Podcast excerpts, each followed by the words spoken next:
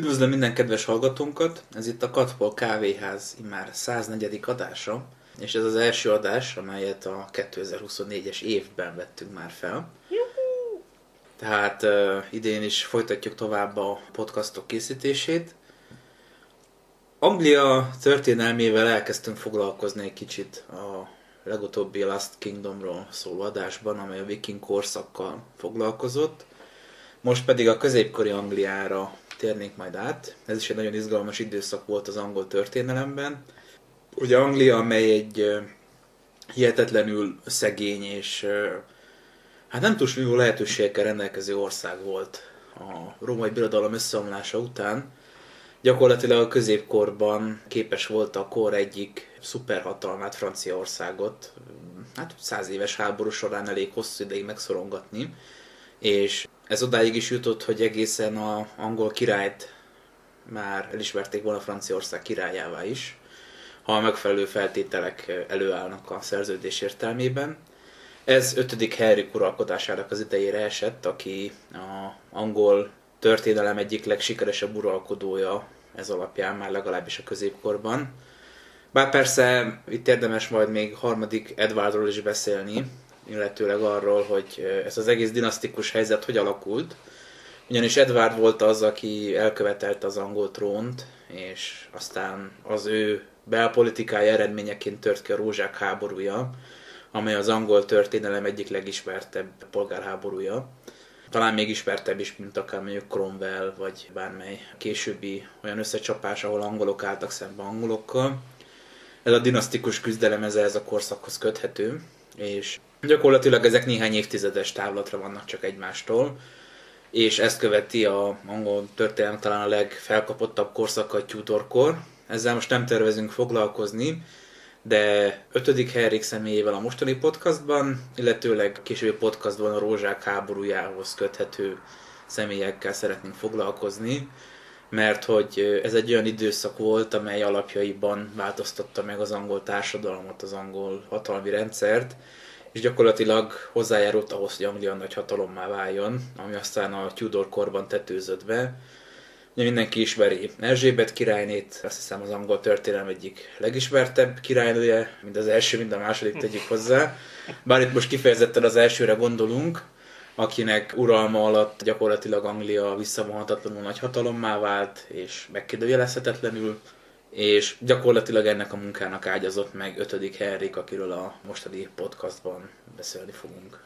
Én ez vagyok, és szokás szerint itt van velem Remjéger 83 is. Üdvözlök mindenkit! Igazság szerint van egy jóval földhöz ragadtabb oka is annak, hogy foglalkozunk 5. Henrikkel, illetve terveink szerint foglalkozni fogunk a rózsák háborújával, mégpedig az, hogy a történelmi emlékezetben azért ez kitüntetett helyen van az angoloknál. Nagyon sok formában bemutatták már 5. Henriket is, harmadik Riádot is, most csak lelövöm már a poént, mert igazából aki a rózsák háborúját valamennyire úgy ismeri, az sejtheti, hogy harmadik Rihád a, hogy is mondjam, a legvitatottabb történelmi személyiség, ami ehhez a háborúhoz köthető. De minden esetre Hát igen, az angol történelemben a harmadik Richard az talán olyan, mint egy ilyen, nem tudom, Ceausescu-ba oltott hajnaú, vagy valami hasonló. Tehát, hogy a leggonoszabb gonosz, aki valahol élt. Az elképzelhetetlenül gonosz és gerinctelen, na mindegy, szóval, de erről majd másik adásba. Na minden esetre, igazából mai napig őrzik az emlékét ennek a két királynak is, és hogyha most 5. Henrikről beszélünk, akkor nyilván nem lehet amellett szó nélkül elmenni, hogy hát nagyrészt ugye Shakespeare-nek köszönhető az, hogy ismert történelmi személyiség lett 5. Henrik. Igen, itt egyébként szerintem rögtön érdemes a Shakespeare-i lenyomattal kezdeném, az egész korszakon rajta hagyta gyakorlatilag a nyomát már a megítélés szempontjából és uh, még ha éppességgel a történelem tudomány meg is cáfolta egyes állítás Shakespeare-nek, ami nyilván nem nehéz, mert Shakespeare egy szép író volt, nem egy történész. Gyakorlatilag a közvélekedésben annyira egyértelműen élnek tovább azok a toposzok, amiket ő alkotott meg, hogy nehéz ezekkel a közemlékezetben szembeszállni. Ugye erre számos példát láthattunk ide, az a mondjuk Petőfinek volt egy nagyon hasonló hatása arra, hogy a magyar történelemnek a bizonyos évszázadét hogyan értelmezzük, a magyar nemesség szerepét hogyan értelmezzük Magyarországon például, de mondjuk ha Kínát nézzük, akkor ott pedig a három királyság korszaka az, ahol gyakorlatilag az erről szóló irodalmi mű határozza meg a mai napi a közgondolkodást a korszakkal kapcsolatban. Igen, hát maga az irodalmi mű az fontosabb lett utólag, mint maga a háború. Tehát... Igen, és gyakorlatilag mindenki ezzel kapcsolatban ismerkedik vele a korszakkal, ezért vannak ilyen kigyomlálhatatlan tévhitek bizonyos időszakokkal kapcsolatban, és szerintem ez majdnem minden nép történelmire igaz. Tehát ugye ahogy a három királyság háborújával se valószínű, hogy úgy találkozik valaki, hogy életében nem hallott arról a bizonyos regényről. Hát ugyanúgy nem valószínű, hogy mondjuk ötödik Henrikkel valaki elkezd foglalkozni, mert csak, úgyhogy sose hallott arról, hogy Shakespeare színdarab írt róla. Ez így van, és nyilván éppen ezért az ezekről a témákról készült filmes feldolgozások is, amelyek ugye jellemzően mindig Shakespeare-t veszik alapul. Hát persze. Bár 5. Henriknél ugye egy érdekesség volt benne, hogy néhol szubvertálták a Shakespeare-i modulatot, tehát hogy a filmes feldolgozás szándékosan szembe ment a narratívával, amit Shakespeare állított, de alapvetően ugyanazok a gondolatok köszönnek vissza, csak egy modernebb köntösbe egy másik médián keresztül átadva érkeznek ezek meg hozzánk. Igen. Ez olyan igaz egyébként, hogy az 1944-es 5. Henrik film azzal kezdődik, hogy a Globe színházba a színdarabot mutatja be az elején, hogy a színpadon előadják a színészek. És hát gondolom sok néző azt is hihette, hogy itt majd a színdarabot fogják bemutatni. De aztán mégis nem úgy történik, de erről majd kicsit később. Úgyhogy igen, sok film készült 5. Henrikről. Sőt, még hozzátenném, hogy a 44-es film, meg a 89-es film is mind a kettő szerepelteti Shakespeare-t, aki narrátorként jelen van az egész film folyamán, és gyakorlatilag kalauzolja a nézőt arra, hogy most itt mi történik, és mit kell látni. Az adásban három filmről fogunk bővebben beszélni. Egyrészt ugye az 1944-es hogy, hogy nem ötödik Hendik című. Már színes mozifilm, Laurence Olivier főszereplésével, rendezésében. Meg, Egyébként később harmadik reádot is eljátszotta. Igen, na hát tehetséges ember volt, igen, és ambiciózus. Illetve az 1989-es, szintén 5. Hendrik című film, ami ugyanazt a koncepciót veszi alapul, tehát a egy az egyben. Hát Sőt, hát gyakorlatilag azok a jelenetek is vannak benne. Tehát, hogy Igen. a színdarabot ez is egy az egybe átviszi. Igen. Annyi, hogy ez már azért a modernebb közösség igényeit szolgálja ki. Tehát az 44-es film az néhol még az. nehezen befogadható, meg értelmezhető a mai kornézője számára. Igen. És a harmadik pedig a fantáziadús The King című, ugye Netflix Original Igen. film. 2019-es alkotás. Timothy Chalamet igen. főszereplésével. Hát na, arról majd még érdemes lesz beszélni, hogy mennyire indokolható ötlet ez, hogy ő játsza el ötödik handiket, de most majd belemegyünk később. Nyilván egyébként most van még biztos kismillió ilyen tévéfilm, meg anyám kínja, ami ötödik handikről szól. Ezt most hanyagoljuk. Lényeg az, hogy egy kulturálisan sok formában feldolgozott történet az ő uralkodása. Nos, hát lelőnék még egy poént, tehát természetesen mind a három film arra a bizonyos Kúri csatára koncentrál, és a cselekménynek úgy ez a fő kicsúcsosodása. Hát gyakorlatilag az egész filmnek ez a csúcspontja, és minden hmm. korábbi esemény ide vezet el. Hát jó, nyilván nem ez volt az egyetlen haditett, ami az ő nevéhez fűződik, de mondjuk a legfontosabb, azt talán mondhatjuk. Tehát mondjuk ennyiben indokolt. Meg hát erről szól a színdarab is nyilván, Igen. mert ezt választotta Shakespeare. Igen. Gyakorlatilag egyik legnagyobb angol győzelem a száz éves háborúban. A Crécy csatát is simán meghaladja az, amilyen mértékben lekaszabolták a francia nemességet, tehát hogy nyilvánvaló, hogy az angolok erre meg fognak emlékezni. Főleg azért, mert többször is túlerővel szemben arattak ilyen győzelmet, az mondjuk hozzájárult a franciáknak a lehetősen szörnyű hadvezetése. Hát vagy annak hiánya, igen. A semmilyen hadvezetése. Hát leginkább igen, tehát hogy... De szerintem mielőtt beleugranánk itt a közepébe, kezdjünk egy kicsit a történelmi háttérrel, ahogy szoktunk, mert uh, ugye azzal, hogy eljutunk az ötödik Henrikig, ezekben a filmekben nem igazán jelenik meg, de ez is egy nagyon érdekes történet. Igen. Egyébként, akit érdekel ez szép irodalmi feldolgozásban, annak Druontól az Elátkozott Királyok című regényfolyamat tudom ajánlani. Én magam ezt olvastam még elég régen. Ez nagyon izgalmasan mutatja be ezt a korszakot. Hát ez is ilyen kardozós, passzós, cselszős. Azért nem szandálos, mert a szandálokat... nem viseltek. Szandát már meghaladták, igen, a fejlődés. Tehát ilyen tematikájú könyv, és hát nagy izgalommal lehet olvasni a eseményeket.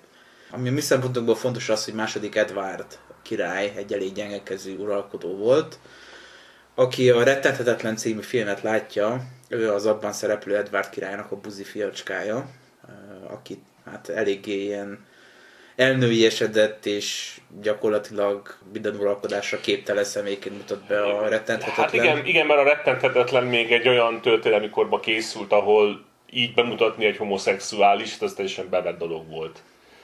Valószínűleg ma már nem annyira az, de ott még fullon. Hát figyelj, a Last Kingdomban is visszajött divatba ez, szóval... De ott nagyon átható, igen, tehát a rettenthetetlenben úgy vegy tisztán. Igen. Hogy ő ténylegesen homoszexuális volt-e, vagy sem, ez mai napig vita a történészek körében. Annyi biztos, hogy nem volt egy túl jó uralkodó, és mindenféle kegyencekkel vetette körbe magát, ami nem igazán tetszett a feleségének, aki egy francia volt, és szép Fülöp, francia király lánya, ha jól emlékszem. Tehát ő, Igen, lánya, Isabella. Ugye a trónörökössel együtt szépen elment Franciaországba az apjához, és onnan egy hadsereggel tért vissza. és egy elmenekült angol nemes úr segítségével, akinek a szeretője lett, gyakorlatilag együtt megbuktatták Edwardot, aki aztán a korszakban ez elég sokszor elő fog kerülni, de a bukott uralkodóknak általában nem volt hosszú élete. Tehát második Edward ő elhalálozott valamilyen úton, módon, ezzel kapcsolatban nagyon érdekes történetek, de ez igazából csak spekuláció. És a nagyon fiatalon a fia harmadik Edward lett az uralkodó, aki Hát mondhatnánk, hogy nagyon sikeres uralkodó volt, ami igaz is az ő uralkodására nézve, mm. de olyan hibákat vétett az uralma során, ami aztán mondjuk pár évtized múlva megbosszulta magát, és gyakorlatilag az egész rózsák háborújának a eseménysorozatához elvezetett. És miközben ő aztán az anyjától visszavette az uralmat, az anyja szeretőjét azt nyilván kivégeztette, az anyját pedig, jól emlékszem, a házőrizetbe hát, helyeztette. Hát kő és ajtó mögé, igen. Tehát, hogy többet semmilyen közéleti politikai kavarás nem tudott intézni.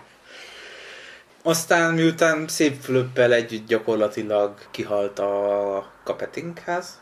Azt hiszem, az Utána következett az a kérdés, hogy akkor most ki követi őket a trónon, és hát bejelentkezett Edward, miután ugye női ágon neki joga volt a trónra, Sőt, neki volt a legelősebb trónigénye egyébként, köszönhetően annak, hogy közvetlen kapcsolatok fűzték az elhalálozott szép Fülöphöz. És ez a francia nemesség nem nagyon fülött a foga hozzá, úgyhogy hivatkoztak az úgynevezett száli törvényre, ami igazából nem létezett, mint ősi törvény. Hát mondhatjuk, hogy a német-római korban végül is gyakorolták végig, mert német-római császár nő egy se volt, itt se nő lett volna, csak ugye nőágon származott le hozzá a jog gyakorlatilag. Ah, ami ugye azt jelenti, hogy az anyja révén került volna a trónra hmm. ő, mint férfi.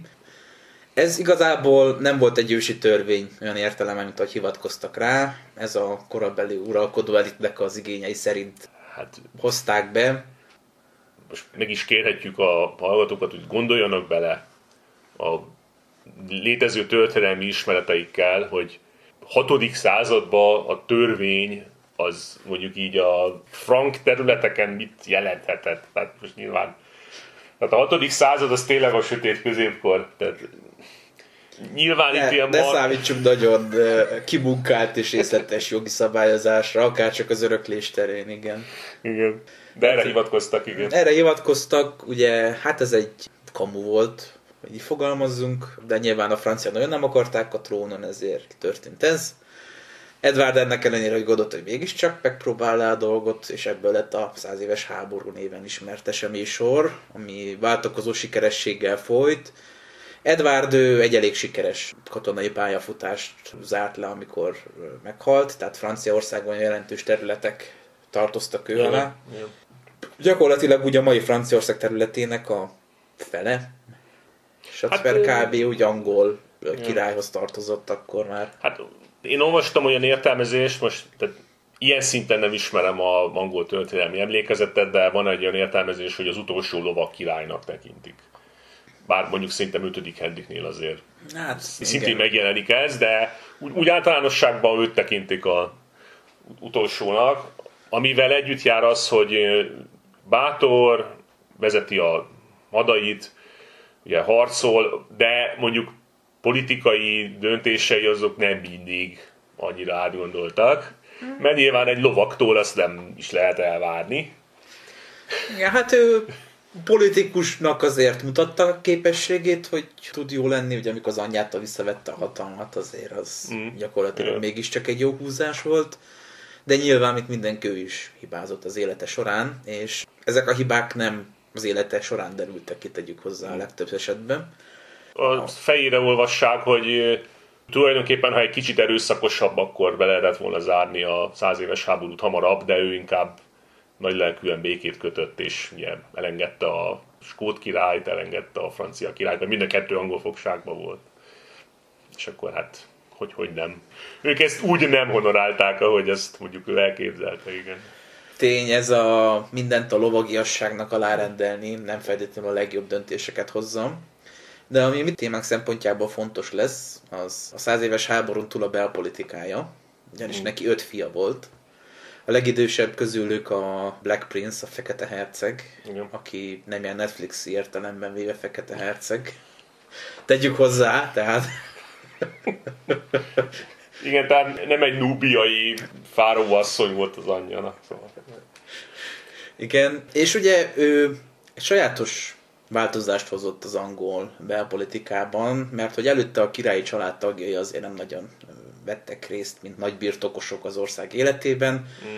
Nyilván tölthettek be mondjuk udvari pozíciókat, meg nem tudom, egy-két ilyen kormányzónak vagy ilyeneknek kiküldték őket ide-oda, de arról azért szó sem lehetett, hogy ők hatalmas földbirtokot kapjanak. Na most Edward ezt megváltoztatta, és többek között mondjuk Lancasterben is Yorkban, ez a kettő név ugye fontos lesz majd később a Rózsák háborújánál, de mondjuk Cornwallban és máshol is hercegségeket hozott létre, amiknek az élére egy-egy fiát állította. Hát ez ami baj lehet belőle politika, erre sok példa van. Igen, hát alapvetően az ötlet nem volt rossz, ha belegondolunk, tehát nyilván a koronához elképesztően hű. Földesúri léteget hozott létre, nagy főnemességet. A probléma az volt, hogy nekik is joguk volt a korona viselésére, és ahhoz, hogy ezt elérjék, egy elég nagy támaszt is adott az a hatalmas földbirtok, amit Igen. megkaptak, adóbevételeivel és ott kiállított katonáival együtt. Tehát ez egy kétélű fegyver volt. Nyilván Edward alatt, amíg nem volt megkérdőjelezhető az öröklés, addig ez nem jelentett problémát. És a későbbiekben se jelentett volna problémát, ha nem megesik az a szerencsétlen eset, hogy a trónörökös, a fekete herceg hamarabb halálozik el, mint Edward. Hát, ami mondjuk ugye egy ilyen életformával mindig jár ez a veszély, mert hát ezek az emberek ugye hadjáratokra mentek, és hát ott meg lehet halni. Úgyhogy ez mondjuk nem volt annyira kirívó, csak hát itt ez egy ilyen külön szerencsétlen helyzet volt.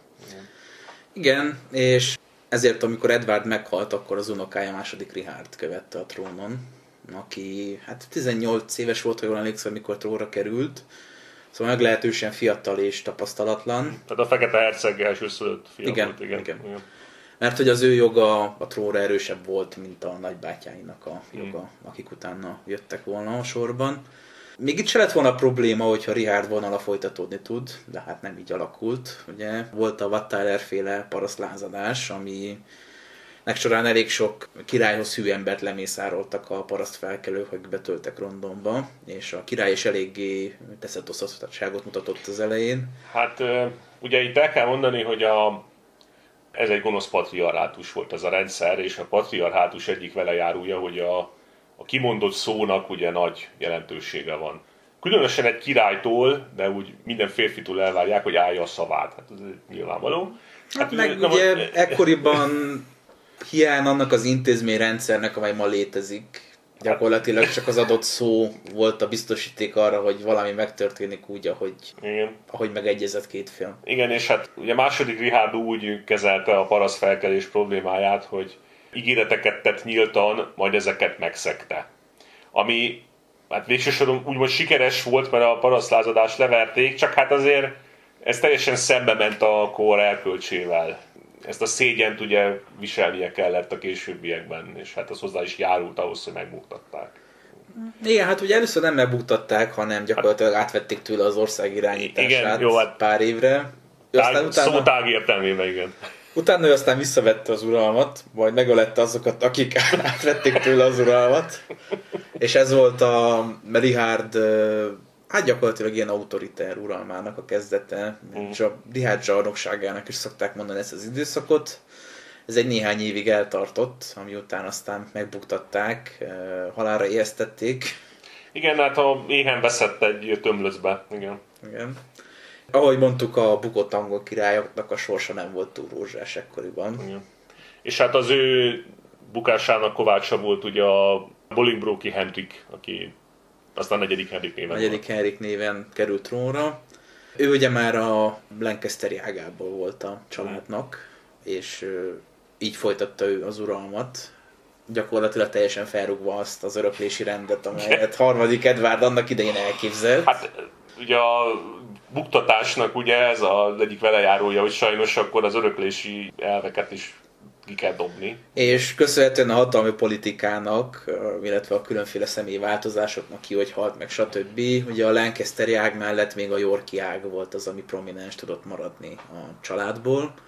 És aztán nyilván az ő kettejük versengése nyitotta meg a, a rózsák háború előtt, a trónért folytatott harcban. De ez még messze van egy pár évtizeddel, egyelőre ott tartunk, hogy negyedik Henrik trónra került, aki egy ilyen viszálykodó személyiség volt. Az egy nettó negatív megítélésű, szerintem ezt mondhatjuk. Tehát- Igen. Hát az uralmában egymásnak adták a kilincset a különféle felkelők, trónkövetelők, lázadók. Harcolt a skótokkal, a velsziekkel. Bár ugye a skótokkal meg a versziekkel való harc az igazából így évszázadokon át ilyen, Ez gyakori tevékenység volt. ez ilyen mindennapos, tehát ki kell vinni a szemetet körülbelül. Le kell nyírni a füvet. Ez valami ilyen tevékenység volt úgy általában az angol királyok számára, igen. De ez hangsúlyozottan ugye, érvényesült az ő uralma alatt. És akkor neki volt a fia, ötödik Henrik, akinek azt gondolnánk, hogy egy ilyen apától származva nincsen különösebben jó esélye arra, hogy egy jó állapotban lévő rendezett országot vegyen át, és bírjon azokkal az uralkodói kvalitásokkal, amik ahhoz szükségesek lesz az országot valamiféle nagyobb cél érdekében terelje. Most erre eléggé rácáfolt egyébként ötödik Henrik, aki szintén egy olyan direkt személyiség volt, aki maga vezette a csapatait, és nem félt használni azokat egy számára fontos cél elérése érdekében. Nyilván rögtön lezárta a viszályokat, amint trónra került, aztán ugye Franciaország ellen fordult, felújítva a régi követelést a trónra. Igen, itt hozzá kell egyébként tenni, hogy amikor ez megtörténik, tehát az uralkodásának egy második évében, ugye már ilyen 26 vagy 29 éve a háború az szünetelt, mert ugye a harmadik Edvard és aztán második Richard is így, hát igazából jegelték, most mondhatjuk így. Befagyott konfliktus volt. És ugye ezek a királyok ráhagyták ezt a helyzetet úgy, ahogy volt. Ugye nyilván történettudományilag ez kicsit logikus, hogy hát ő felújította ezt a háborút, hát nyilván ugye több tényező ebbe az irányba tolta, és nem kizárólag az ő egyéni ambíciója volt ennek az oka. Hát nyilván az ő egyéni ambícióibe vágott az ország érdekeivel. Igen. Ugye a ennyi belviszály után, amely jellemezte gyakorlatilag Richard óta az országot, le kellett vezetni a fölös energiákat az országon kívül. Erre most ugye nyilván érdemi lehetőség Franciaországban nyílt. Mm. Másrészt a gazdasági helyzet is e felé mutatott, és harmadrészt... A gyapjú lobby. Igen. ö, gyapjú. Ma így mondanák. Ha- harmadrészt pedig mutatkozott rá egy lehetőség, hogy reálisan tudja bővíteni ott a birodalmát. Hát igen, ugye adott volt Normandia rendezetlen helyzete, amit nyilvánvalóan be akartak tagolni ugye a királyi uralom alá. ugye. Meg ott voltak a meglévő birtokok, ugye a Gascon. Gascon, Gascon, Bordeaux környéke, igen. igen. Calais. És mégis elővette a fiúkból a trónigényét. Hozzá kell tenni egyébként, hogy az ekkor uralkodó angol királyháza Plantagenetek voltak, akik gyakorlatilag az Anjou háznak voltak egy ilyen leszármazása. Francia gyökerekkel rendelkezett egyébként Mm. az angol uralkodóház is, és ezt nyilván erősítette az, hogy állandóan beházasodtak a francia királyházba. Hát az angoloknak és franciáknak azért van egy közös korak-középkori múltja, most ez, Igen, ez nem- kár nem szépíteni. Szóval, igen. És eh, ahogy mondtuk, ez tényleg az uralkodásának egyik első fontos döntése. Tehát még fiatal, még ugye a trónon két éve ül körülbelül. És hát belekezd ebbe a hadjáratba, ami nyilván elég ambiciózus, mert ugye ahogy mondtuk, tehát Franciaország objektíve egy sokkal nagyobb hatalom. Hát, Tehát, Franciaország mind gazdaságilag, mind kiállítható katonák számában sokkal erősebb volt. Franciaország sokkal nagyobb lovagsággal is rendelkezett, Igen. és hát kifejezetten lovagot úgy értem, mint nehéz lovas, fegyveres, Hmm. amiben az angoloknak azért hát voltak problémáik. És nyilván ezzel szemben az angolok tudták állítani az ő saját uh, szuperfegyverüket, a hosszú íjat, aminek nagy előnye volt az, hogy nagy erővel lőtte ki az íja nyilat, tehát hogy gyakorlatilag képes volt a nehéz páncélt átlőni a hosszú íj. Minden mellett viszont egy nagyon, hogy is mondjam, egyszerű szerkezet volt ez a hosszú íj, tehát igazából egy rohadt nagy fa darab volt.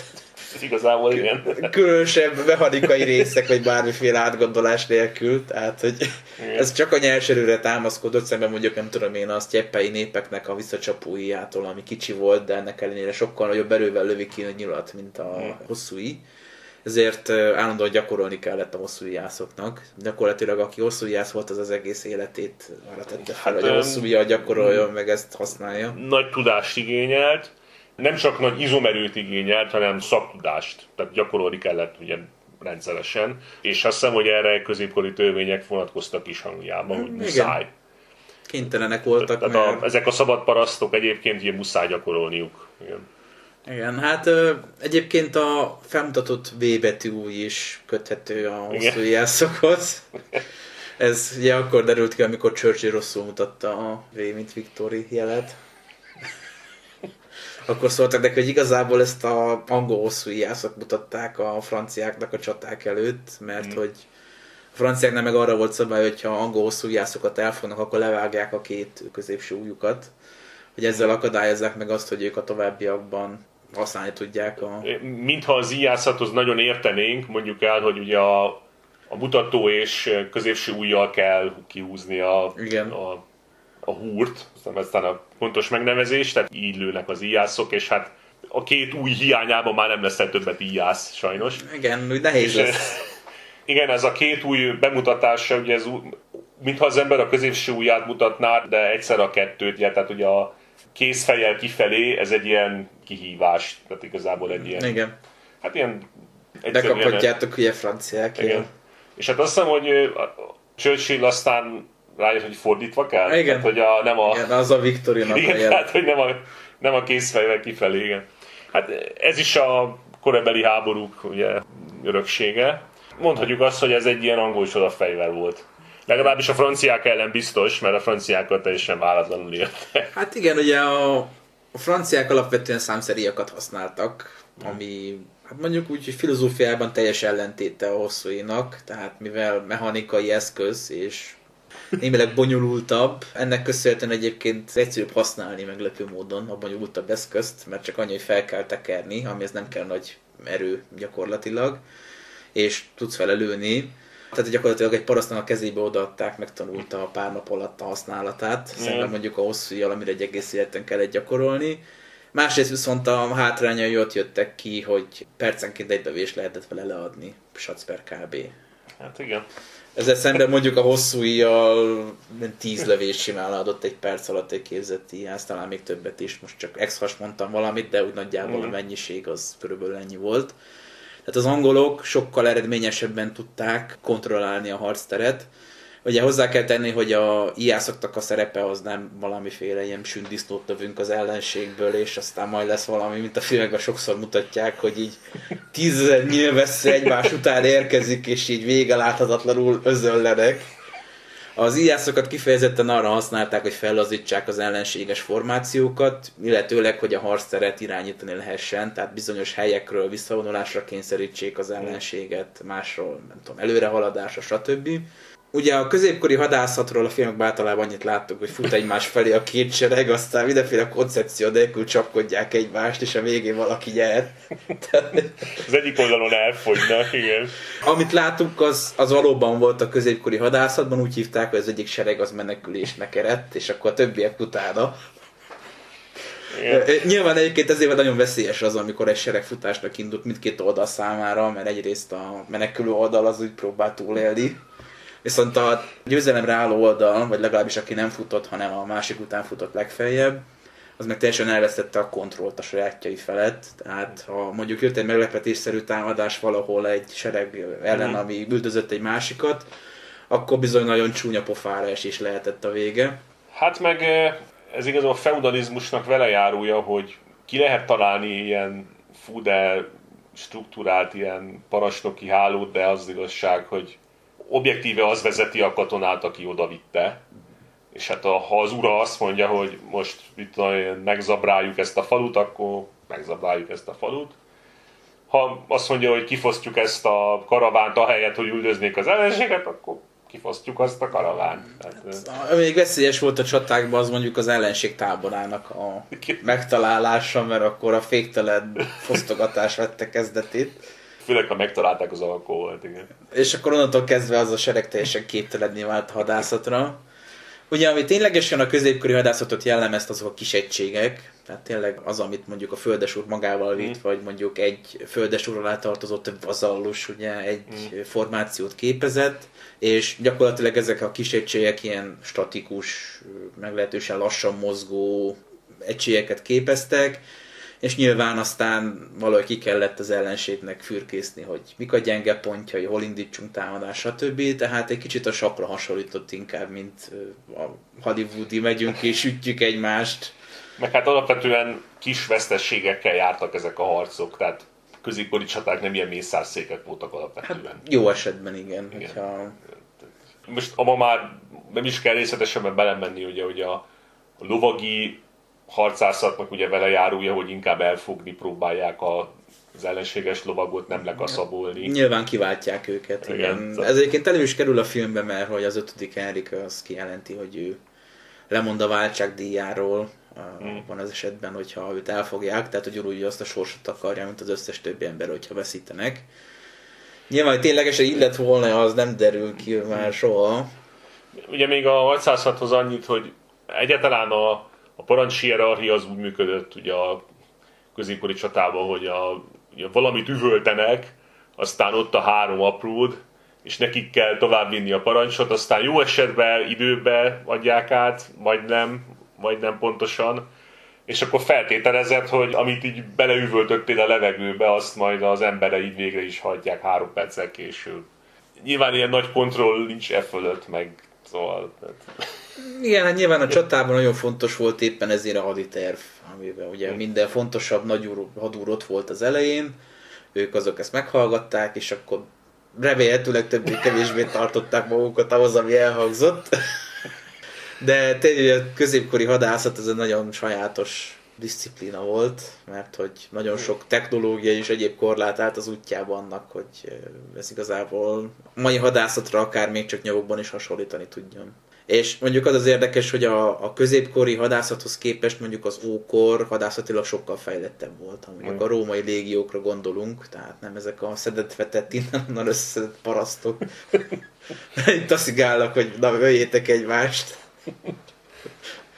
Hát mondjuk, ha megnézzük ehhez képest a jól szervezett római légiókat, amik gyakorlatilag ugye több évtizedes katonáskodást vállaltak, saját hatalmi parancs struktúrájuk volt, saját ugye külön előírásaik, szabályaik, nagyon kemény képzésük, stb.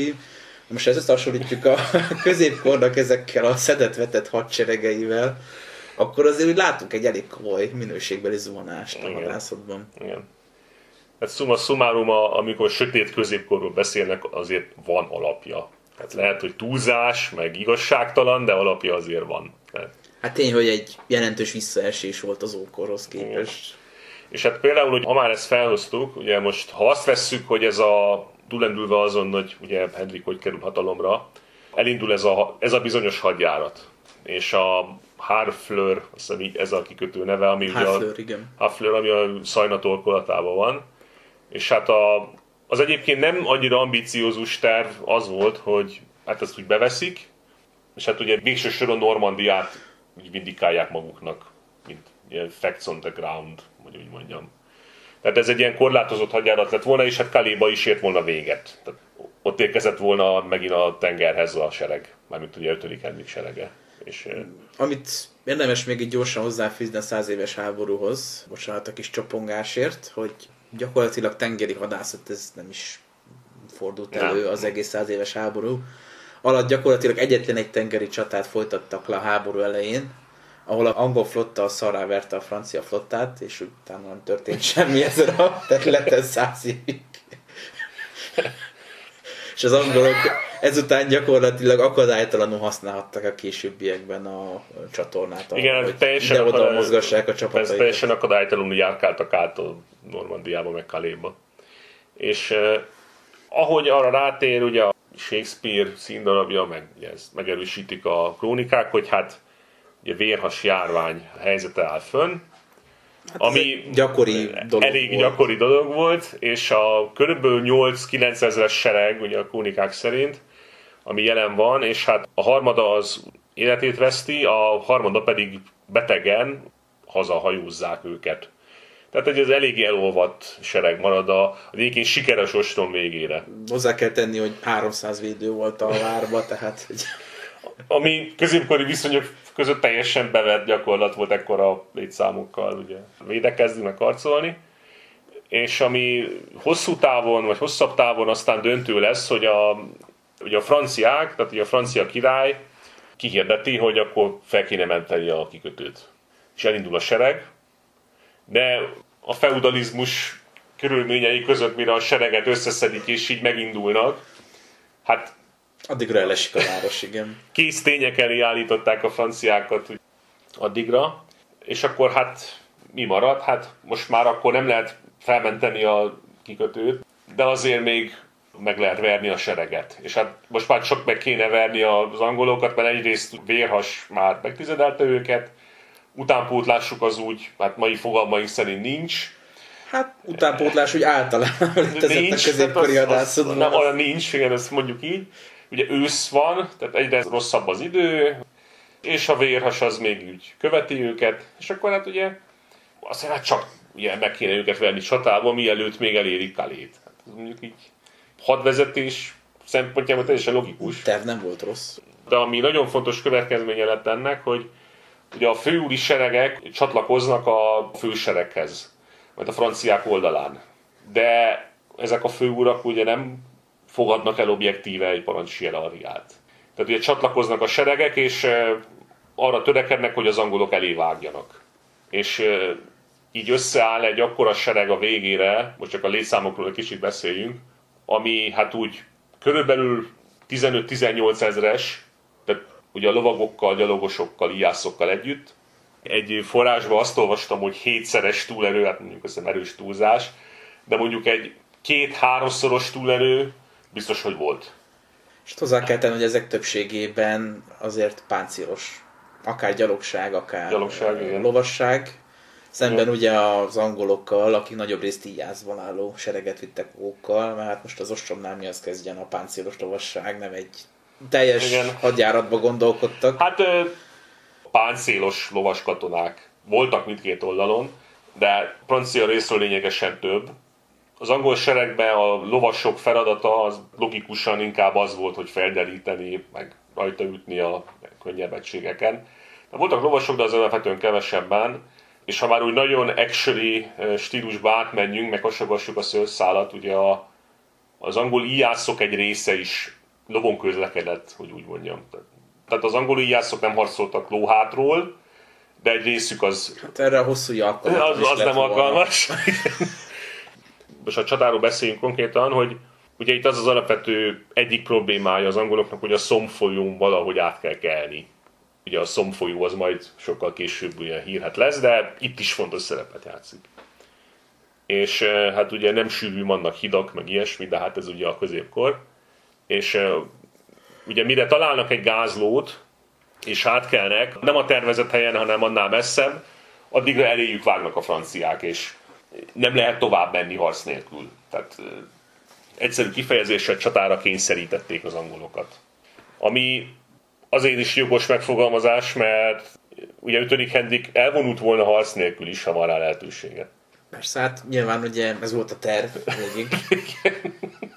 végig ez és volt. gyakorlatilag ugye ő is tudott számolni, tehát hogy látta, hogy nagy szar van a palacsintában éppen.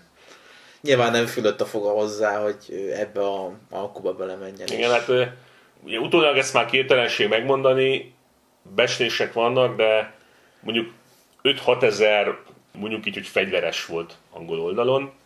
Körülbelül 4000 íjász, a többi lovaskatona. Francia oldalon meg hát hadosztályokat is említenek a kronikában, az nyilván mást jelentett akkor, de mondjuk 7 plusz 7 ezer gyalogság az jelen volt, és valami 3-4 ezer lovag. Meg a, az íjászok, akik végül egyébként semmi szerepet nem játszottak, de ott voltak a számszeríjjal harcoló íjászok is. Hát egy ilyen, egy, igen, 15-18 ezeres sereg az felvonult. De ez nem királyi sereg, mert a király nem volt jelen, csak a Dauphin, a koronaherceg. És mint kiderült, egy lényegében bármiféle központi irányítás nélküli sereg volt. És nem ez volt az egyetlen tényező, ami a franciák ellen hatott aznap. Igen, hát ez tipikusan az, amikor egy jó alapötletet sikerül a kivitelezéssel teljesen tönkre baszni. Gyakorlatilag a franciáknak volt egy jó terve, hogy mm. útközben elkapjuk őket, aztán sikerült mindent elrontani onnantól kezdve. Ugye a krónikák szerint még arra is gondoltak egyébként a francia seregbe, hogy hogyan rohanják le az angol íjászokat. Mert ugye az íjászokat csak lerohanni lehet meglepetésszerűen, mert egyébként elég nehéz ellenük harcolni. És erre ki is dolgoztak elvileg valamiféle lovassági taktikát, és voltak erre kiképzett ugye, hát lovagok, de ez az egész ötlet az úgy ment a levesbe onnantól kezdve, hogy itt sok herceg meg grófot volt a csapatával. Úgyhogy Hát nyilván mindenki magának akarta a dicsőséget egy olyan csatába, ahol minden jel arra mutatott, hogy a franciák ezt nem tudják elveszíteni, hát ugye rácáfoltak. Tehát... Igen. Ugye itt a, az összes film, amiről beszéltünk, az jól bemutatja, hogy és amit a krónikák megerősítenek, és logikus is, hogy a, amikor a franciák ugye észlelik, hogy hát az angolok itt vannak, és ők is megálltak, és mivel késő délután volt, és hát éjszaka nem harcoltak a középkorban, ezért letáboroztak az angolok is. És hát a franciáknál ilyen tök jó hangulat volt a táborban. Tehát hogy mindenki hívott, meg örült magának, és aztán másnap reggel így izé, szépen így kiad, magukat kialudva már úgy vették, hogy hát ez már döntött kérdés. Hát most, hát ilyen túlerővel... Előre ittak a vedembőrére, ahogy mondanánk. és eh, ami szintén előjön, van egy ilyen fontos földrajzi szempont, hogy azt hiszem ez a pontos kifejezés, ez egy depresszió, tehát ez egy ilyen, igazából egy ilyen nagyon lankás völgybe került sor a csatára, úgyhogy a franciáké volt a magaslat. Tehát, hogy... Igen, ami általában a hadászatban mindig egy jó pont volt, tehát hogy... Igen, ám csak ugye a, ez egy olyan mező igazából, amit két oldalon ugye erdő szegélyez. És hát sajnos francia szemszögből az a helyzet, hogy egy ilyen terepen a számbeli fölény az, az úgy csak elég korlátozottan érvényesült. Szóval ez szó szerint egy depresszív csata volt, legalábbis a franciák részére. Aha. Most egyébként, hogyha ekkora létszámfölényben, ha mondjuk a franciák vakmerűbbek, vagy kreatívabbak, akár olyan is történetet volna, hogy alakulatokkal beszivárognak az erdőbe és rajta ütnek az angolokon hajnalba, vagy a lovasság egy részét leválasztják, és így megkerülve az egész vándorcirkuszt mondjuk megtámadják hátulról a tábort, vagy ilyesmi, de, de ilyen nem történt. Hát most egy, nyilván egy eleve nyertes csatába mindenkit belemenni ilyenek. Most gondolj bele, hogy te vagy a, nem tudom én, Orláni herceg, és akkor mondják neked, hogy vidd már körbe a csapataid. Ja, lehet, hogy addigra megölünk mindenkit, és még a teljes dicsőség, de mi van, hogyha nem? Úgyhogy nagyon hasznos lenne. Igen. És van egyébként a harmadik tényezőt nem említettél, az eső. Ah, igen, persze. Napok óta esett ekkor már a környéken, és hát eléggé felázott a föld ennek eredményeként, ami egy ilyen, hát nem túl meredek gyakorlatilag emelkedőnél. Hát az... Nem tett jót a lovaknak, meg úgy általában a haladásnak, meg a gyalogságnak, tehát hogy ebben az esetben az, hogy pont, hogy lefelé támadtak, az nem volt egy olyan előny, mint ami mondjuk lett volna egy száraz idő esetén. Hát ez Flandria és október. Úgyhogy eh, ez általában vele járulja az ilyesminek ilyen körülmények között, így is lett. És eh, hát mivel ez egy alapvetően hosszú keskeny terep, ahogy mondtam, ugye nem lehet a létszám fölén kihasználni, képtelenség. Most persze nyilván úgy voltak vele, hogy nem is kell, mert úgyis mindegy. Hát ugye érdekes módon a franciáknak jutott az a szerep, hogy meghatározzák a csatateret, és sikerült egy teljesen az ő érdekeik ellen szóló csatateret kiválasztani. Egyetlen egy valami szólt mellette, hogy magaslaton vannak, Igen. jó a csatatér uralásában, Mm. de támadóként úgyis lefelé fogsz jönni a magaslatról. Tehát mondjuk védekezőként a magaslat sokkal értékesebb, mint támadóként. Igen. Nyilván támadóként is megvan a előnye, hogy belátod a környéket, meg tudom is én, de te lefelé fogsz mozogni, tehát hogy pont nem az a tényező, ami mondjuk mindent eldöntő lehet egy csatánál. Igen. És hát erről szintén vannak ilyen krónikák, hogy a, tényleg egy kicsit komolytalanul álltak hozzá a franciák. Ugye az első vonalban lévő lovasok rendes létszámba fel se fejlődtek reggel.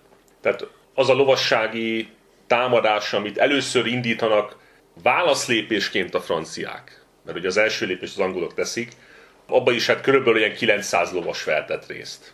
Egy ekkora seregből. Illetve ugye erről is vannak krónikák, hogy a, ugye a lovassági lovakat ugye be kell melegíteni csata előtt, mert hát ugye ez a biológiai realitás. És hát ugye a franciák rájövősen, hogy ugye a lovaikat melegítgették így reggel, hogy hát kell majd. És hát látszott, hogy azért túl komolyan nem veszik ezt az egészet.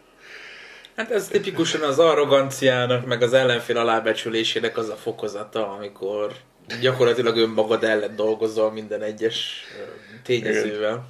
Igen, és hát mivel ugye 5. Henrik itt a, a főhőse ezeknek a filmeknek, meg ennek a történetnek, ugye itt az ő nagysága itt a, abba nyilvánult meg, hogy ö, egy olyan helyzetben, ahol mondjuk lehet, hogy más párikolt volna, vagy túl óvatos, vagy egyszerűen csak ugye fél, ugye ő nagyon határozottan, már az elején egy nagyon fontos döntést hoz, hogy előre vonja az íjászokat. Ami nyilván önmagában egy nagyon veszélyes lépés, mert hát az íjászokat előre vonni az úgy kihívna egy azonnali ellencsapást. Ugye, hogyha a franciák ezen a ponton egyszerűen csak így lerohanják az íjászokat úgy egy az egybe, mint a gőzhenger, tehát még az is jobb ötlet lett volna a részükről. De ugye nem reagálnak, illetve nem reagálnak időbe. Mert ahogy ezekben a filmekben is benne van, ugye az ijászok esetében az megszokott volt, hogy ezeket a nagy karúkat ki kell hegyezni, és így kalapáccsal leverni ugye az alakulat elé, hogy a lovakat megfogja pont ilyen szűgy magasságba. És e, ugye ezeket felszedik, előre mennek, vagy hát igazából előre gyalogolnak szó szerint, és aztán ezeket újra leverik. Ami ugye, egyébként nem is logikus döntés, de itt mégis beválik. És Hát ö, ugye a csatában nem mindig az hoz szerencsét, ami a legjobb döntés, vagy Igen. ami egyébként mondjuk absztrakt esetben a leginkább beválna. Tehát nagyon sok múlik azon, hogy milyen az ellenségnek a percepciója, milyen a vezetése, tud-e reagálni, és nyilván, ha az ellenség többet hibázik, mint te, onnantól kezdve te gyersz. Ez a nagyon egyszerű realitása a háborúnak, és Henrik bizonyosan követett el hibákat, akár mondjuk itt az íjászok védtelen előre küldésére gondolunk, hát de- kockázatos, kockázatos dolog volt. de, de gyakorlatilag bevált, és ennek köszönhetően megnyerte a csatát. Mondjuk nyilván a franciákról állít ki egy meglehetősen csúfos képet. Hát a csata az nem tartott kb. két óra hosszánál tovább. Ugye az angolok támadtak először, tehát egy íjászati csapás, tehát ugye az íjászok lőttek először, de ennek a nyílzápornak még azért úgy marha nagy hatása egyből nem volt. Ami viszont jelentős hatása volt, hogy kiprovokált egy lovassági támadás, mert nyilván, hát ugye egy lovak szemszögéből olyan nincs, hogy rám lőnek nyillal és én várok. Várok a jobb helyzetre, meg a... Tüldögélek és malmozok közben. Meg hogy várok a jobb lehetőségre. Mondjuk Noha egyébként az indokolt lenne, hogy egy átgondoltabb módon ellentámadni, hát ez itt szó sem volt. A csapatok elrendezése kapcsán még fontos megemlíteni, hogy ebben a völgyben, ami itt volt, gyakorlatilag volt a tisztás középen, és két oldalt erdő vette körül ezt a tisztást Azsinkur mellett. De gyakorlatilag ebben a két erdőrészben, amilyen uvalakba körbeöleli a tisztást, álltak fel az íjászok, mm. és középen pedig az angol gyalogság. Igen. Az ijászok egy része azokat beküldték az erdőbe, és oldalról lőtték ugye ezt a rohamozó lovasságot. Most amikor azt mondom, hogy rohamozó lovasság, azért vegyük figyelembe, hogy tiszta sár minden, tehát itt nem optimális sebességgel mennek ezek a lovagok előre. Hát nem az a lovas roham, amit mondjuk a filmekben látunk általában. Itt el kell mondani, hogy a, a katona lovak esetében ugye el kell érni a sebességet ilyenkor. Tehát egy lovassági lóm az csak akkor volt hatékony, hogyha egy, már egy bizonyos sebességgel érték el ugye az ellenséges vonalakat. Na most itt erre igazából fizikailag nem is volt mód ilyen sárdagasztásba. És azáltal, hogy oldalról lőtték a lovagokat, ez azt is eredményezte, hogy elkezdtek ugye középre tömörülni a lovasok. Ami még jobban bekorlátozta az ő mozgásterüket. Ugye, és aztán eh, a következő újabb és újabb nyílzáporok meg ugye még több igen, tehát hogy ugye a franciák látták, hogy kialakul ez a helyzet itt, ahol összetömörül a hadsereg, és így gyakorlatilag ilyen teszetosza mm. módon ott középen bolyog, mert nem tud előre menni. És erre folyamatosan küldték rá az újabb és újabb rohamokat. Illetve ugye a nyírzáporban ugye a lovak egy része az begijed és megfordul. Hát meg levetette a Igen. lovast, ugye aki beragadt aztán a sárba. Vagy a lovak is megsebesülnek, és akkor a visszafele rohanó lovak, találkoznak a támadásra küldött francia gyalogsággal. Hát ami, ugye, szintén egy nagyon kaotikus helyzetet eredményez, hogy úgy mondjam. Gyakorlatilag mert ugye a... a nem létező francia harcrend az ugye a csata első perceiben teljesen darabjaira szakadt. Hát igen, ugye amikor gyalogságként támad az ember, és hát eleve egy sártengerben van, és ráadásul még ugye a, a szemben rohanó lovakat ki kell kerülni, hogy ne tapossanak el és akkor még az ellensége nem is találkoztál. De már egyébként úgy folyamatában ülnek az íjászok. Tehát most szerintem úgy nem kell részletezni, hogy ez egy mennyire blamázs. Igen, és ugye hozzá kell tenni itt a páncélok kapcsán van egy elég nagy tévedés az emberi fejekben, hogy hú, ezek a logi páncélok milyen rohadt nehezek voltak, meg ezek tényleg fetrengtek csak, hogyha gyalogosan kellett menni. Ez nem igaz. Tehát, hogy egy páncél, ami mondjuk egy lemez páncélt veszünk alapul, olyan 30 kg körül van, és ez az egész testen oszlik szét. Na most egy mai katonának a málhája szokott-e körül lenni, vagy még nehezebb is, ami csak a hátára nehezedik nyomásként. Tehát, hogy, hogy ezekben a páncélokban lehetett volna mozogni, ez nem igaz. Tény, hogy nem lehetett olyan jól mozogni, mint mondjuk egy könnyebb bőr, vagy láncing, vagy egyéb páncélzatban tehát hogy nem volt ideális egy gyalogos harcvodornál, mert a könnyebb páncélzatú az hatékonyabb volt ilyen esetben, de alapkörülmények között, hogyha valaki leesett a lováról, fel tudott kelni, és uh, tudott harcolni gyalogosan. Na most némileg megnehezedik a helyzet, amikor egy rohadt nagy sártengerbe esel bele, annál feltaposott előtted 500 ló, és gyakorlatilag csak úgy tudta hátára fordított bogár így kapálózni tudsz, mert gyakorlatilag nem tudsz fogást találni azon a földön a nehéz fémfelszerelésbe, hogy magadat felküzd. Igen. És olyan nagyon sok francia úgy lelte a halálától maguk közül, hogy ott mint a bogarak kapálóztak a hátukon, és akkor az angol ijászok oda mentek, és a sisakrostéjon keresztül tőrökkel Igen. ölték meg őket. Igen. És itt tegyük hozzá, ugye, hogy a lovagiasság előírásai azok lovagok között érvényesek, legalábbis ugye az ideál szerint, de az ijászok nem voltak lovagok. Hát igen. Ugye az ijászok parasztok, Szerintem egyébként azért is van ilyen, azért is lett ilyen nimbusza hogy az angol történelemben ennek a csatának, mert itt ugye egyszerű emberek vívják ki a győzelmet, és nem egyszerűen csak ilyen nemesek közötti csetepatéról van szó. És e, igen, a francia lovagok egy nagy hányadát ugye megölik, ahelyett, hogy fogságba ejtenék, ami ugye azt jelenti, hogy hát mai fogalmai szerint tulajdonképpen háborús bűnös volt 5. Henrik, amiért erre utasítást adott. Bár ugye pusztán 600 erre jó oka volt, mert joggal tartott attól, hogy ezek a lovagok megszöknek, és újra csatlakoznak a sokkal nagyobb francia sereghez, úgy, hogy ő igazából ellenséges területen van ősszel, vérhasos sereg élén és a többi. Tehát nyilván ez egy elég kiélezett helyzet.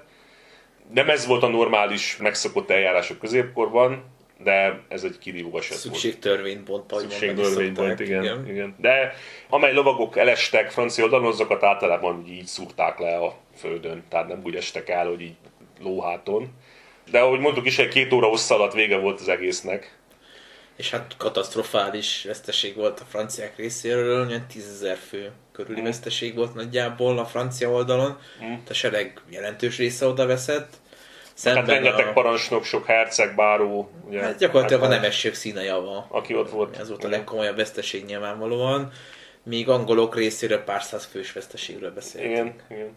Hát az megmosolyogtató, hogy az egyik középkori kommunikában ugye azt leírták, hogy 12 katonájuk esett el, hát ami nyilván ez erős túlzás, de a 300-500 fő veszteségre a reális. Francia oldalon meg ez a 6000, vagy hát lehet, hogy 10, most ez nyilván attól függ, Nyilván de, attól függ, hogy melyik de, de igazából akárhogy nézzük, ez totál aránytalan veszteség.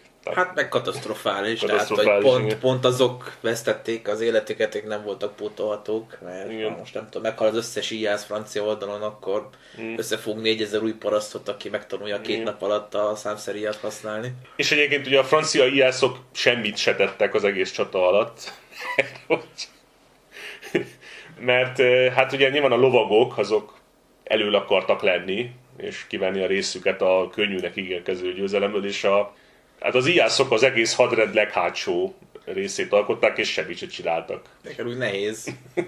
Nagyon sokra mentek a franciák az ijászaikkal. Már ez a csata még akkor lehetett volna még nagyobb shitfest, hogyha valakinek eszébe jut, hogy de miért nem lövünk vissza, és akkor így a francia lovagok hátulról is elkezdik kapni a nyilvszőket. Erre egyébként reális esély volt, mert így... Csak az mentette meg őket ettől, hogy szerintem senkinek nem jutott eszébe. Az ijászoknak nem szóltak, mert azok csak ilyen bűnös parasztok, tudod. Így mivel mindenképp a sárba fuldokolt a francia hadvezetésből, így nem volt senki, aki parancsot adja már egy ilyen remek taktikai húzásra. Igen. Ugye vannak ilyen uh, ismert katasztrófák, amiket a tömegpánik okoz, ugye ez a nem tudom igazából mi erre a rendes magyar szó, ez a human crash, vagy a Igazából valami ilyesmi történt egyébként a haszték közepén, tehát összenyomódtak az emberek egy ilyen mészárszékbe mert ugye nyomták őket mindkét irányból. És hát a, akik leghátul voltak, azok nem tudták, hogy mi a tényleges helyzet, ugye?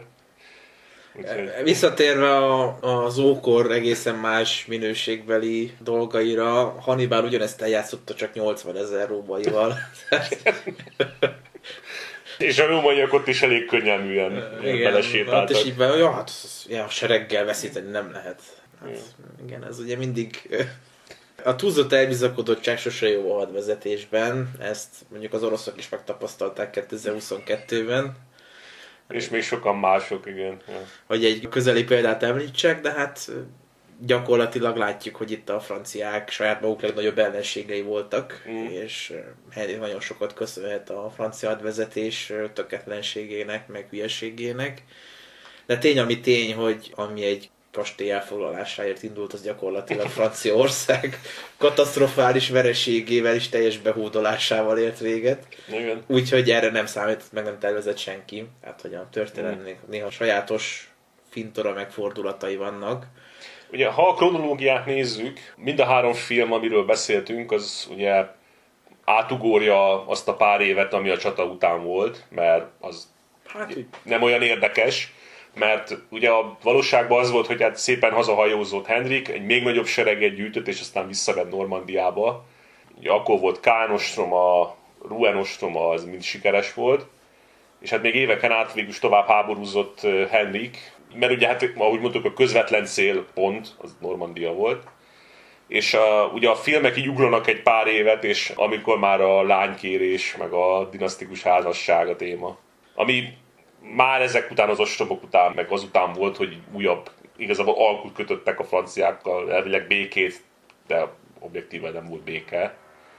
Igen, hozzá kell tenni, hogy nyilván mindezeket a későbbi sikereket az az a zsikuri csata nyerés mm. segítette elő, tehát ez gyakorlatilag effektíve lesz fejezte a francia államot és hadvezetést, mm. és innentől kezdve gyakorlatilag az angoloknak állt az ászló, nem is voltak már nagy csaták ezt követően a mm. franciák ellen, és hát nyilván a francia király is ugye belátta, hogy itt gondok vannak. Hát így is mondhatjuk, igen. És hogy valamit muszáj lépni, mert lehet, hogy a koronája mellett a fejét is elveszíti. És hát ennek a vége lett az a burgundiai herceg által kezdeményezett megbeszélés, tárgyalás, aminek a vége az lett, hogy Henrik gyakorlatilag várományosává vált a francia trónnak, amit egy dinasztikus házassággal is megpecsételtek.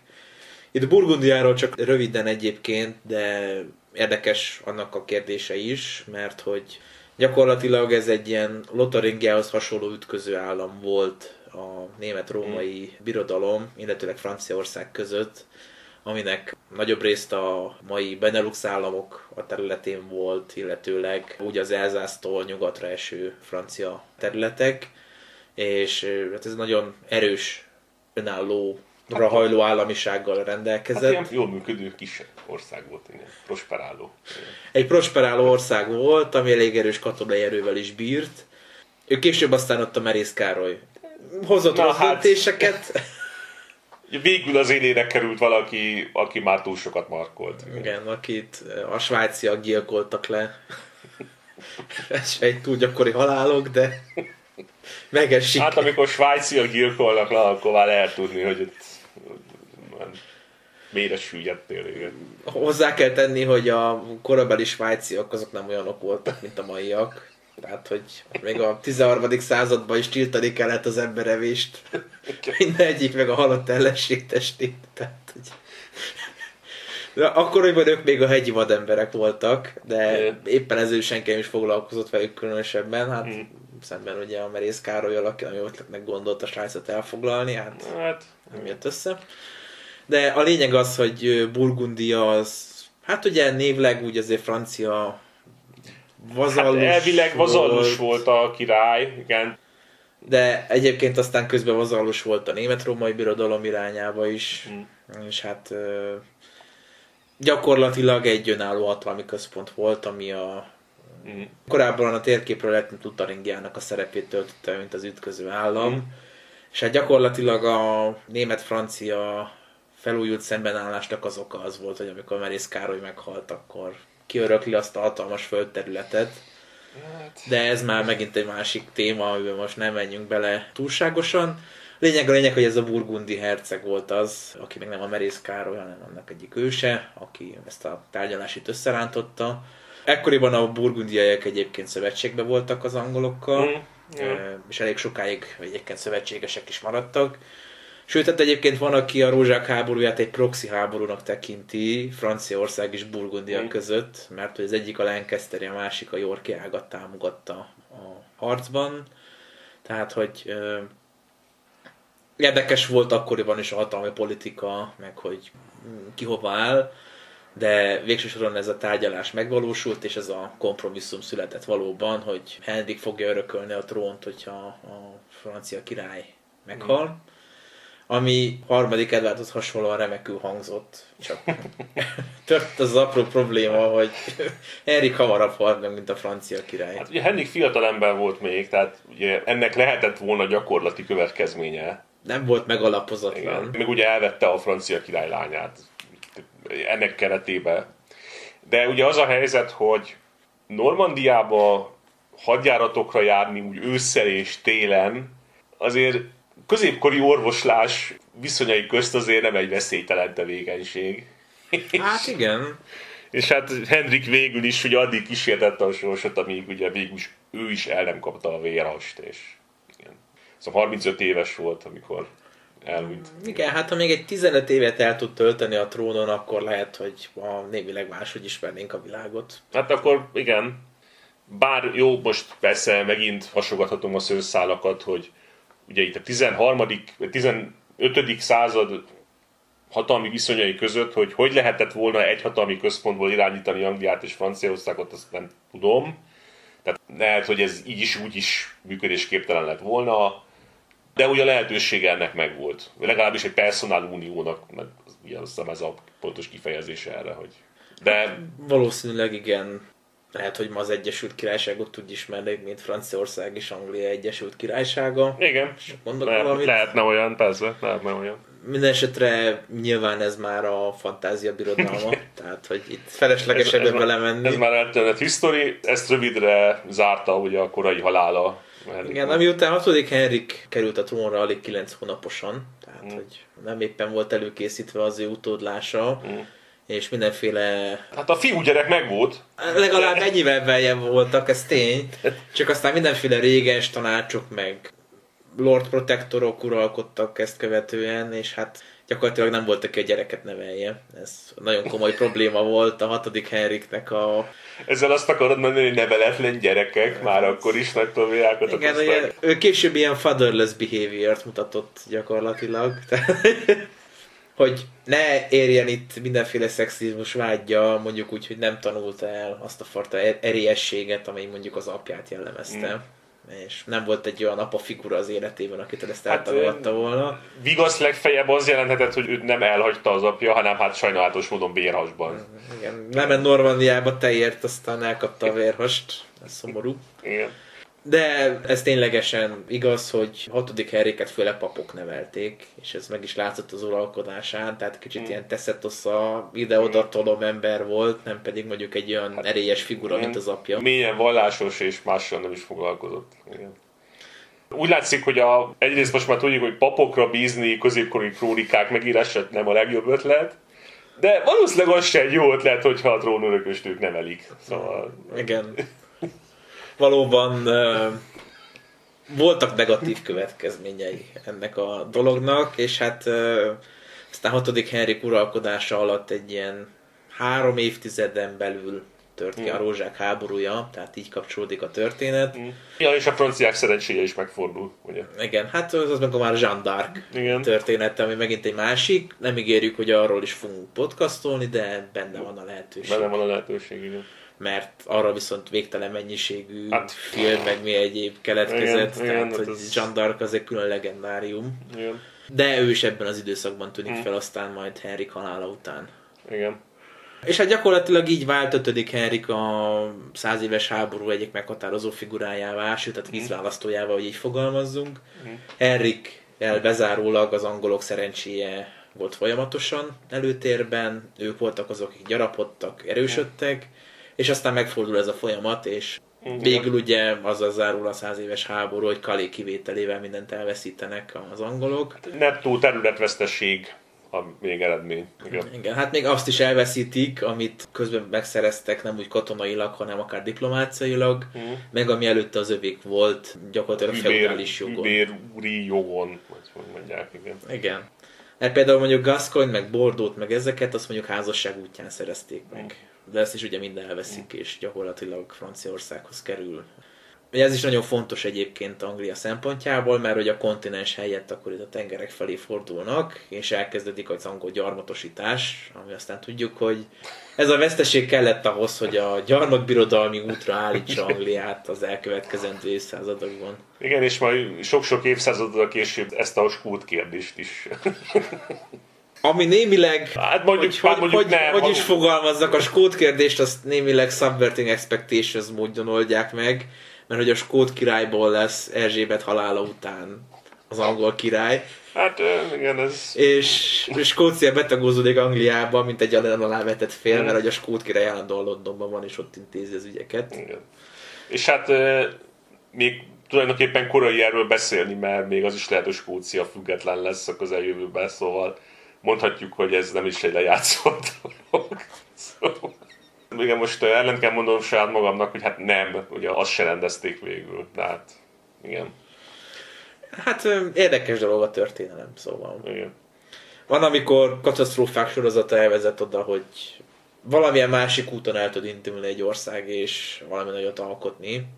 Angliában lehet, hogy a kortársak katasztrófaként élték meg azt, hogy rózsák háborúja, meg elvesztettük mindent, meg most itt ülünk egy ilyen szaros szigeten, és mi Meg, kezdjük meg, hogy, meg ugye ami nagy trauma volt a száz éves háború előtt, hogy, hogy az mégis egy megszégyenítő élmény volt az angol főnemességnek, hogy Skóciát nem tudták beódoltatni. Van egy olyan magyarázat, hogy tulajdonképpen azért is fordultak egy másik célpont felé, mert ez a Skócia, ez egy ilyen nagyon kemény dió volt ebből a szempontból. Hát elég kilátástalan hely egyébként, meg odadatás szempontjával. Tehát, hogy... Igen, és mindezt azért a zsíros földér ott északon, igen. igen. Tehát, ja.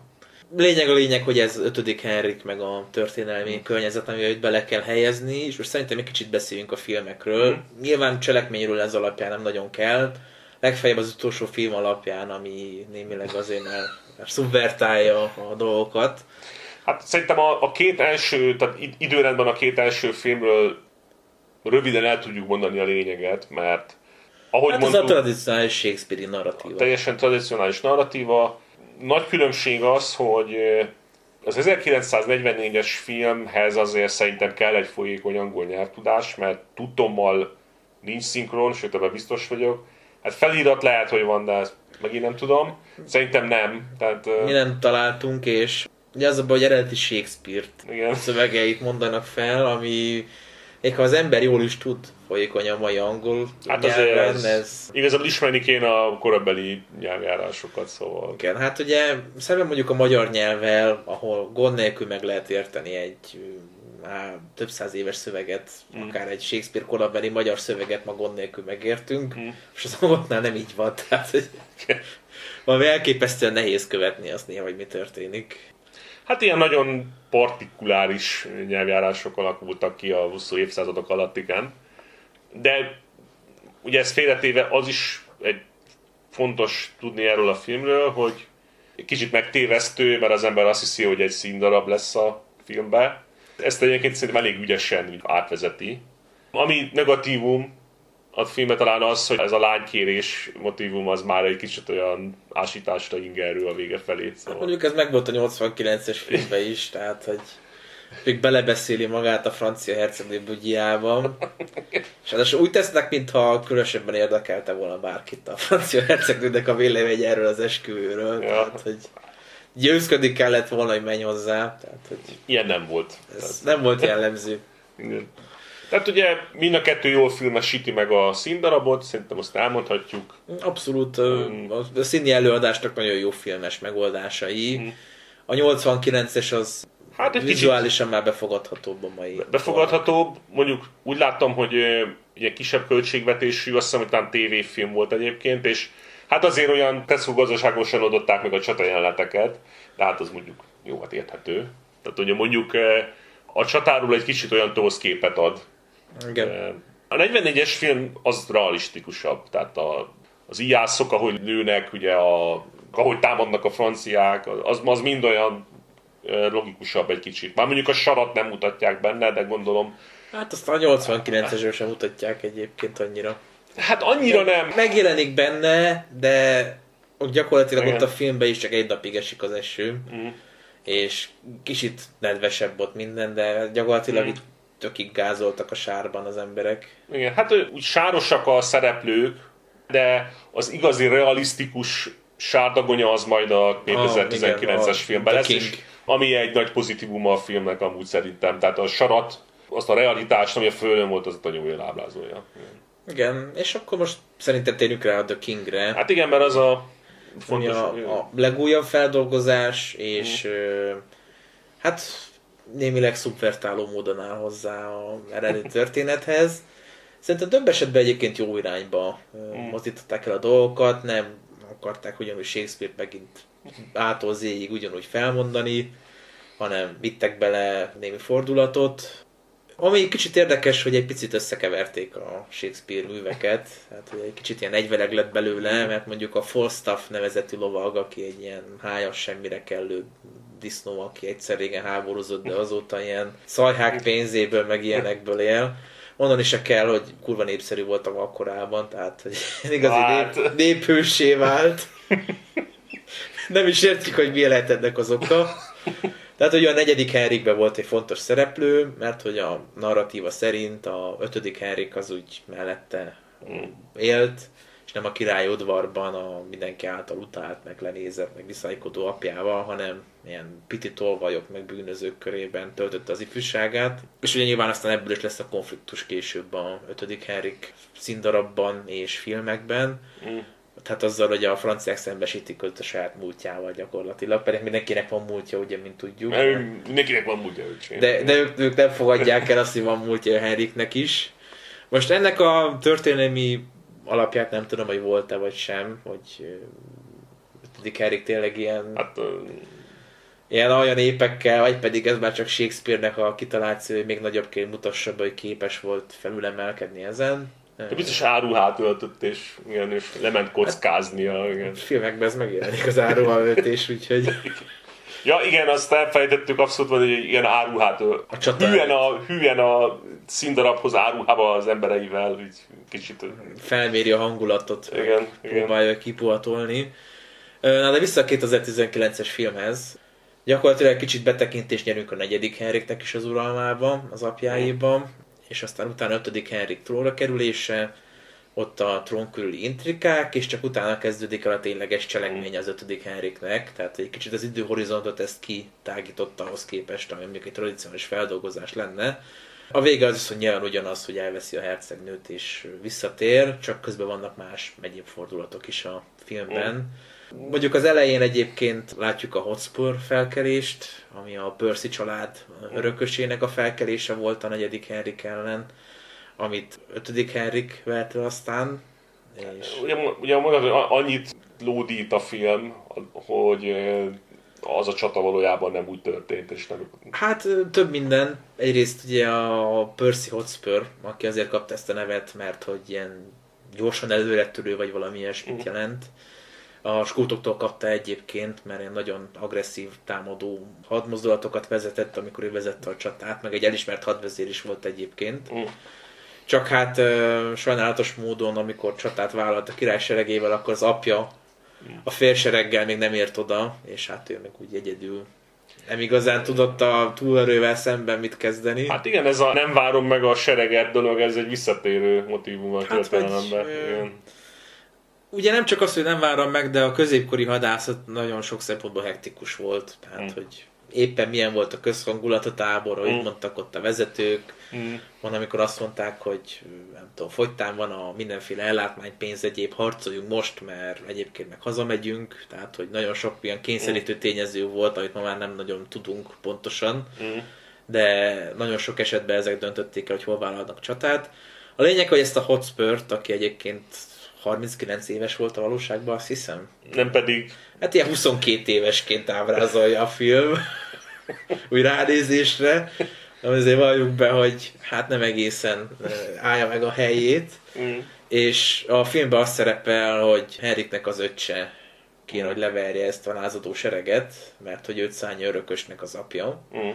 De aztán úgy Henrik oda megy, és ilyen pár viadalban megöli a Hotspurt, és így leveri a felkelést. Valóságban egy tényleges csata volt, amit mm.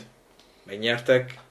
Úgyhogy ténylegesen meghaltak úgy, elég sokan. Csak ez úgy kevésbé. És ráadásul a harmadik poénja az, hogy a Hotspurnek az apja ott van, és látja, hogy megölik a fiát. A valóságban pont azért ölték meg, mert nem volt ott, tehát hogy némileg ilyen zsigulikat osztogatnak Moszkvában, jellegű ez az egész történet, tehát hogy történelmi hitelességet azért ne várjunk olyan nagy mértékben ettől, Mm. Itt inkább a cél az volt, hogy egy ilyen izgalmas és fogyasztató történetet hozzanak létre, ami úgy gyakorlatilag a kezdetektől fogva egészen a győzelemig bemutatja így ötödik Henriknek a személyiségét, mm. már hogy legalábbis az utókor meg Shakespeare látja, tehát hogy egészen mások azért a elvárások, mint az, hogy itt most tényleges történelmi igényel. Ha, ha eddig nem lett volna nyilvánvaló, azt mondjuk el, hogy azért elég pozitívan igyekszik ábrázolni Shakespeare, ugye, a királyt. Hát ezt vegyük figyelembe. Hát nyilván miután a Tudorok a Lancasterákhoz kötöttek jobban, mint a Yorkákhoz. Mm. Ugye nyilván York is volt bennük, mert ugye a két tágnak az egyesítéséből jött létre, tehát uh, nyilvánvaló, hogy Lancaster uralkodókat inkább magájaknak érezték, mint a trombitóló Yorkokat, akik ellen aztán ugye Harry Tudor mm. Tonsworth csatát nyert.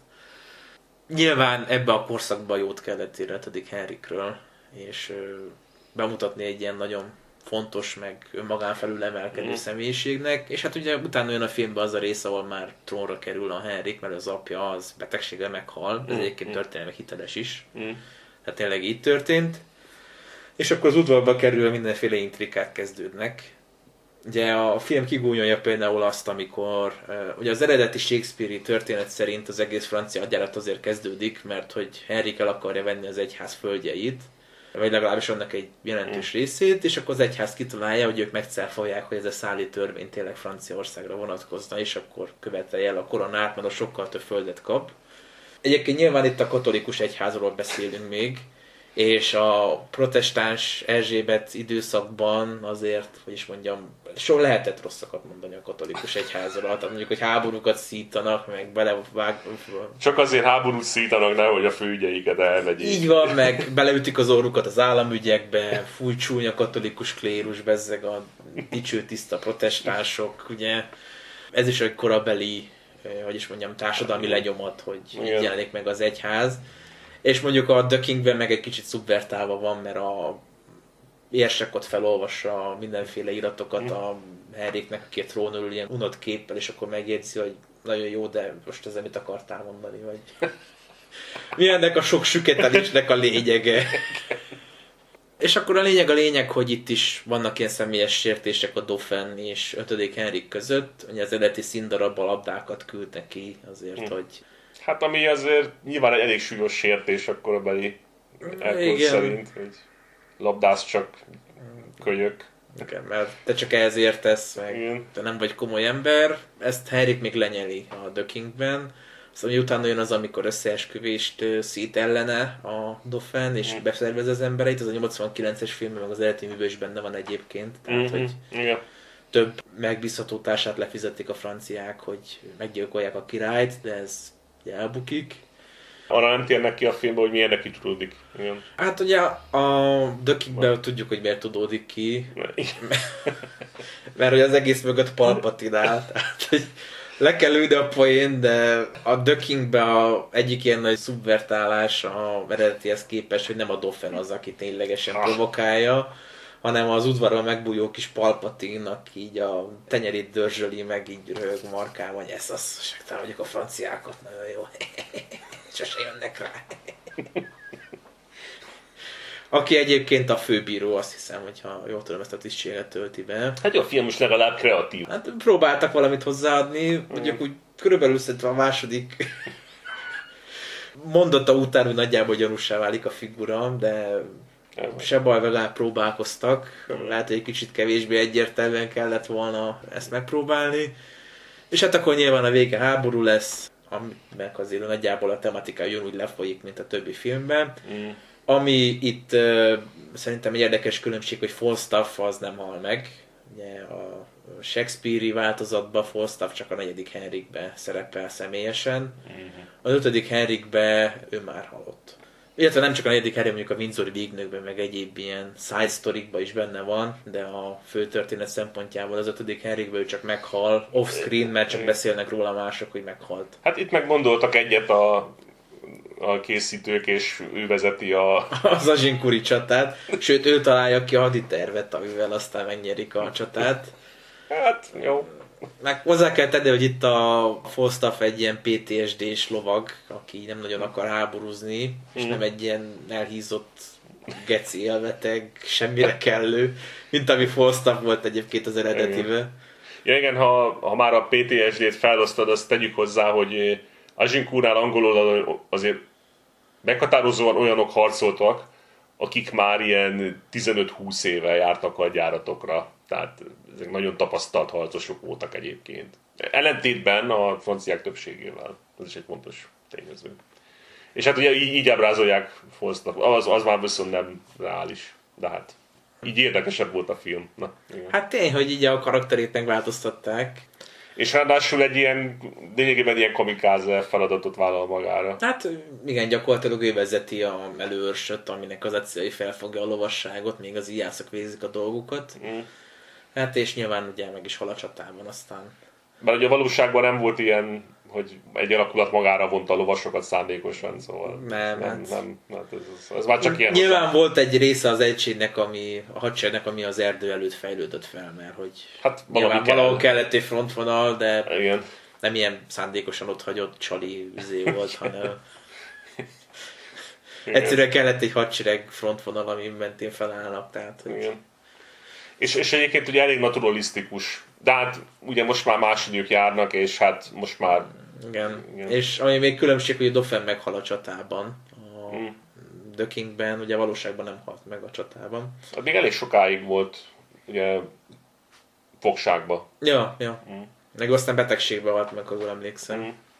De itt meg úgy megölik. Itt meg így igen leszúrják, és hát pontosabban ilyen darabokra vágják. Igen. Hozzá kell tenni, hogy a Doffent a Csillán Vampír gyerek játsza Robert Pattinson. Igyekeztek maximálisan ellenszenvessé tenni. A, igen, igen, tehát hogy gyerekeket gyilkol, akkor sértegeti Henriket, hogy Mm. Nagy golyói vannak, de kicsi farka, meg nem tudom, mindenféle hülyeséget vág hozzá, tehát ilyen teljesen ilyen személyiségzavaros idiótának állítják. Úgy általában a franciákat azért kicsit olyan képregénybe illő gonoszként ábrázolja Igen. a film azért. Tehát, Tegyük hozzá, igen. igen. De a Dauphin főleg.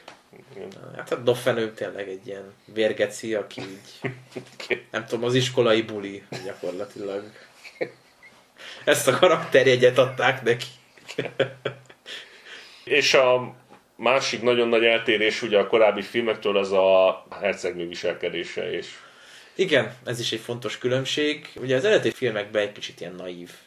hát ilyen őzike szemű, Igen, ilyen hajadon. felegek felett jár, és így nem érdekli a világ minden baja, hanem csak így itt el van a palotában, meg angolul tanul, meg minden hülyeség. Ja, Most ehhez képest itt a hercegnő így azzal kezdi rabassza Henriket, hogy hát tök felesleges háborúba belekezdtél, és jaj, most mi lesz itt? és nem vetted észre, hogy a Palpatine van Igen, a hogy háttérben. végig a Palpatine volt az, aki téged manipulált, mert apám lehet, hogy bolond, de nem indítana egy ilyen háborút feleslegesen, meg Mm. tudom.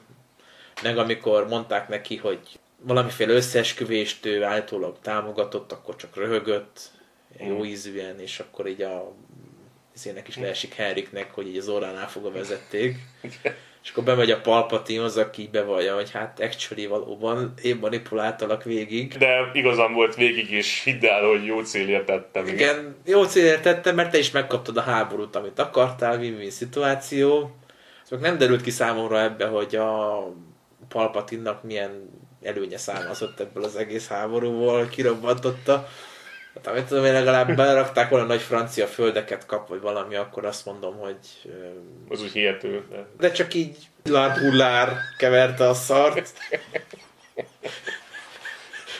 Ez számomra nem volt világos, és egy kicsit gyengének is éreztem, hogy mi volt a Palpatine motivációja, hogy itt Mm. Palpatinkodjon azon túl, hogy nem tudom, nagy készletést érzett erre. A lényeg, hogy aztán Henrik megöli ott a szobába, és akkor helyreáll a béke, és itt véget ér a film. Igen. És így ezzel vége.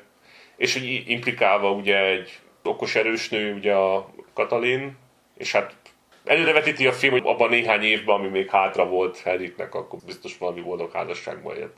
Igen. És aztán meghalt vérhasba úgy, hogy rendezetlen volt a politikai helyzete a francia birtokoknak, igen. Igen, úgyhogy összességében egyébként szerintem egy érdekes újdonságot hozott be ebbe az egész tematikába. Hát nem rossz a film, tehát ö, nem fogjuk azt mondani, hogy nem érdemes megnézni, vagy ilyesmi, tehát nem rossz. Látványos, meg ö, a keretek között történelemhű is, tehát most nyilván most Ho- Na, Hotspur hány éves az igazából tökre kurva nem Hát ö, a, ami ennél fontosabb szerintem, hogy, hogy miért a Timothy Chalamet játsza ezt az alapvetően egy, egy vakkirályt, egy ilyen harcos, hát végsősorban az ilyen agresszív, kemény embert. Bár azt a film szerintem eléri, hogy ugye rokon szenves. És hát Chalamet azért hozza ezt. Hát szóval- neki igen, egy kicsit ilyen bájos szép fiú arca van. Tehát, Igen. hogy, a Salamé szerintem az ifjú Henrikhez illene jobban. Mm.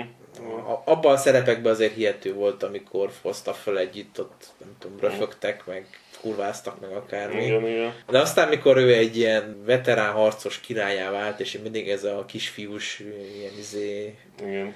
jóképű valami, hát Nem tudom, valóban egy picit fura volt.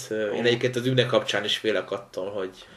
Polt, mint az elkényeztetett herceget azért tényleg illet hozzá még karaktere. Mm. De amikor elkezd majd ott, nem tudom, világokat kiírtani, meg egyebek, és akkor ugyanilyen kis gyerek arccal ott, nem tudom, néz, az lehet, hogy egy picit komikus lesz, és ugyanez a Henriknél is szerintem előkerül, hogy vagy az arcát kellett volna kicsit maszkírozni, vagy valami, de királyként azért... És egyébként tegyük hozzá, hogy Ugye ötödik Henriket szándékosan ábrázolták a krónikákban mindig úgy, hogy csak a bal arcát látni, mert a, ugye fiatal korában a jobb arccsontját ugye ripityára törte egy nyilvessző. Mm. És hát egy elég drasztikus orvosi beavatkozással távolították el a nyilvesszőt és külön a hegyet, ugye így az arcszülegéből. Tehát egy ilyen nagyon szép nagy forradása volt, amit érdekes mondani egyik filmbe se ábrázoltak. De egyik filmben nagyon jó képű a Igen. Amit egyébként nem teljesen értek, mert ugye pont, hogy az ő imidzsének ez része volt, hogy ő ebből felépült és még tovább harcolt. Meg ugye eleve azért kapta a sebesülés, mert hogy az embereit vezette a csatába. Igen. De igen, szóval ezt a castingot nem lehet teljes egészében csak úgy elfogadni, ez az egy kicsit azért problémás. Igen. Nem úgy problémás, hogy problematik, hanem hogy ez Nehezen hihető. Nehezen hihető, igen. Ez, ez, hát ez, ez valóban a filmélvezhetőség egy kicsit a kárára megy. Mm. És tényleg Csalamé az, ahol én is azt érzem, hogy egy picit... Mm. Az, hogy a fangirl kedvenc, annak így nincs szerepe az ő karakterébe, tehát mert ötödik Henriknek nincs egy ilyen melléktörténete, vagy bármilyen. Hát, nekem is volt egy ilyen image mint a, nem, nem. a nők kedvence, vagy nem tudom, tehát Igen. hogy Hát vannak olyan királyok, akik erről híresek, ő nem volt az. Hát, igen. Igen. Van egy király, akit szép Fülöpnek hívtak. Jó, hát összességében véve mindegyik filmet tudjuk ajánlani. Mm. A The King nekem azért volt üdítő, mert már nem ott tartok meg mindig, hogy Shakespeare-t kell majmolni mindenben, hanem Igen. megpróbálok hozzányúlni a történethez. És szerintem a, most, ha jól emlékszem, ugye a The Kingben ezt a híres beszédet sem mondja el. Ugye elmondja? Szerintem nem mondja. Mond beszédet a csata előtt, de elég rövidet. Tehát... Nem úgy, mint a színdarabba, ami... Igen. igen. Amire egyébként megint úgy nagyon bizonyíték nincs, hogy a nagy orátor lett volna ugye 5. Henrik. De, hát, hát, de nyilván Shakespeare azért. Nyilván Shakespeare meg az a cél mozgatta, hogy minden jobb színbe be kell mutatni Henriket. Mm, igen. Aki ugye... Meg király. valahogy be kell mutatni, hogy ő egyébként ugye hatékonyan vezette az embereit és inspirálta őket. Valószínűleg ezt nem úgy tette, hogy nagy beszédeket tartott. Hát, Középkorban ez... szerintem ez nem is volt úgy szokás. Szóval. Gyanús, igen. igen. Meg ami tetszett még, hogy a, ugye viszonylag elnyúló jelenet az, hogy a, mi van a két ellenséges táborban így a csata előtt. És hogy a, a franciák ott ugye nem annyira elbizakodottak, mint a két másik filmben. És de azt hiszem, hogy itt is elmegy ugye áruhába a embereik közé. Erre már nem emlékszem. Lehet, hogy nem. Lehet, nem. De, de minden esetre az jobban tetszett. Az belevitt legalább egy ilyen kis árnyalatot az egészbe. Igen, hát mondom, szerintem jó volt, hogy hozzányúltak a történethez. Nyilván ez adta veszélyt hordozza magába, hogy meg is történt bizonyos helyeken, hogy hát nem biztos, hogy jobb lett a végeredmény, mint az eredeti, de szerintem értékelni kell azt, hogy próbálkoznak, mert ha nem próbálkoznak, akkor még 2450 háromba is, amikor kijön a 22. film a témába. Még mindig ott tartunk, hogy Shakespeare-től fognak idézni hát az, a androidok, akik éppen játszák az AI által megírt forgatókönyvet. És ott már egy négernő fogja játszani, igen, a ötödik Henriket valóban. Ott már egy transdimensionális űrdémon fogja játszani. Igen, szóval ezek kreatívak voltak, azt szerintem díjazni kell mondhatjuk, hogy gyakorlatilag ajánljuk mindegyiket megnézésre. Mm. Hozzá kell tenni, az a 44-es filmhez kell egy. Igen. Ugye azt hiszem a 89-es filmet talán jobban ismerheti a közönség, legalábbis, hogyha nem ilyen zoomer, hanem annál idősebb, mert ugye az még szerintem ugye a kereskedelmi tévék, meg videótékák, meg VHS kazetták világában azért viszonylag jól elterjedt Magyarországon is. Egészen biztos, Igen. mert szinkron készült hozzá. Igen. Akkor valami ez készült szinkron, az, az is már az is volt. Igen. Nos, hát akkor köszönjük a figyelmet. A feltett szándékunk, hogy amikor majd ennek a beszélgetésnek a fonalát megint felvesszük, akkor és a poét már lelőttem, hogy a harmadik vihár lesz a téma. Úgyhogy köszönjük a figyelmet, és a legközelebbi viszontalásra. Viszontalásra. Deo gratias Anglia, rede pro victoria. Deo gratias Anglia, rede pro victoria. Deo gratias Anglia, rede pro victoria. Siyasangli